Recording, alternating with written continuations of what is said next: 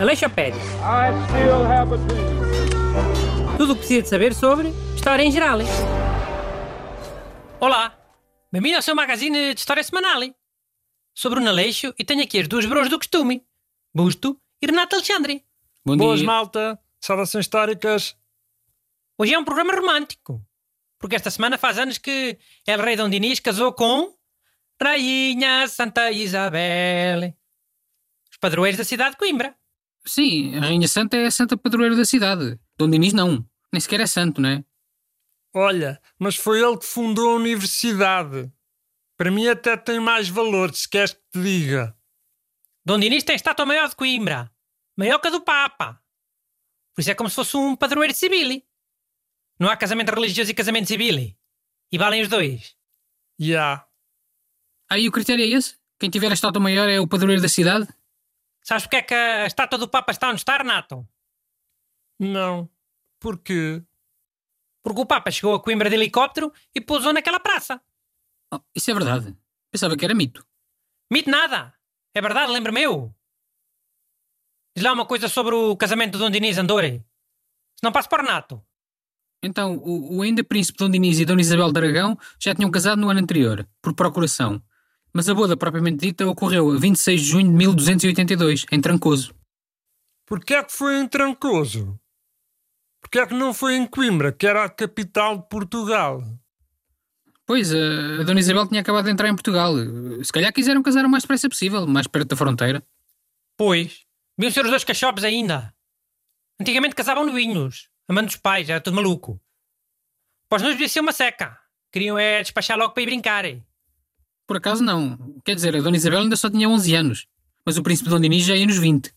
Caredo! Um adulto e uma criança. Isso não é pior, é? Hum, Mas respondendo aqui ao Renato, de antes era hábito oferecer-se a localidade onde o casamento ocorresse à noiva, como dote. Hã? Dar uma cidade com prenda?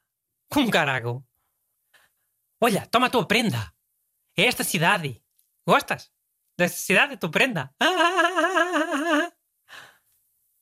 Mas olha lá, há bocado disseste que a estátua do Papa estava ali por ter sido onde o Papa pousou, né? De helicóptero. E eu percebo o simbolismo. Mas porquê é que o Dom Dinis tem a estátua ali? Não sei. Acho que é só por estar ali a universidade. E ter sido ele a fundar. De certeza que não aconteceu nada? Tipo ele morrer ali? Olha que às vezes pode ser. Não. Ele nem sequer morreu em Coimbra, morreu em. Augusto, vê onde é que, onde é que morreu o Dom Dinis? Santarém. Santarém. E nasceu em Lisboa já agora. É.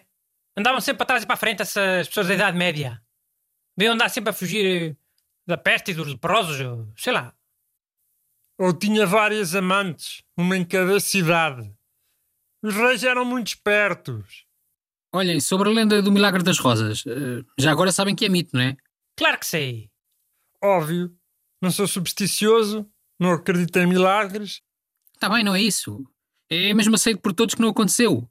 Era um milagre que já tinha sido atribuído a uma tia-avó da Dona Isabel Dragão, que também se chamava Isabel, por sinal. Santa Isabel da Hungria. Então herdou o milagre? Porque tinha o mesmo nome? Não sei se foi por isso, mas a Santa Isabel da Hungria foi canonizada logo, ainda antes da Rainha Santa nascer. E a Rainha Santa só foi canonizada 300 anos depois.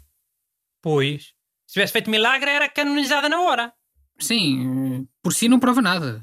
Mas deixa- Olhem, há uns anos eu tive um sonho muito perturbador e, e muito simbólico, como, o- como o Renato gosta. Conta lá. Então, um Presidente da República tinha vindo a Coimbra, no meu sonho, de carro, com a Primeira-Dama. Havia um comício para se candidatar ao segundo mandato. Que presidente da República é que era? Não posso dizer. Mas é um presidente que já não é presidente agora. É dos antigos. Então, eles estacionaram o carro e a primeira-dama deu uma moeda a um armador. Depois vieram muitos armadores, todos eh, à volta da primeira-dama, e ela dá-lhes moedas. Depois vem o presidente e diz: Não des moedas aos armadores. E ela diz: Não são moedas, são rosas. E era o mesmo. Eram. Mas isso não é simbólico. É simbólico porquê? Por ser Coimbra? Não, porque o Presidente da República era do PS. Aleixopédia. I still have a dream. Tudo o que precisa de saber sobre História em Geral.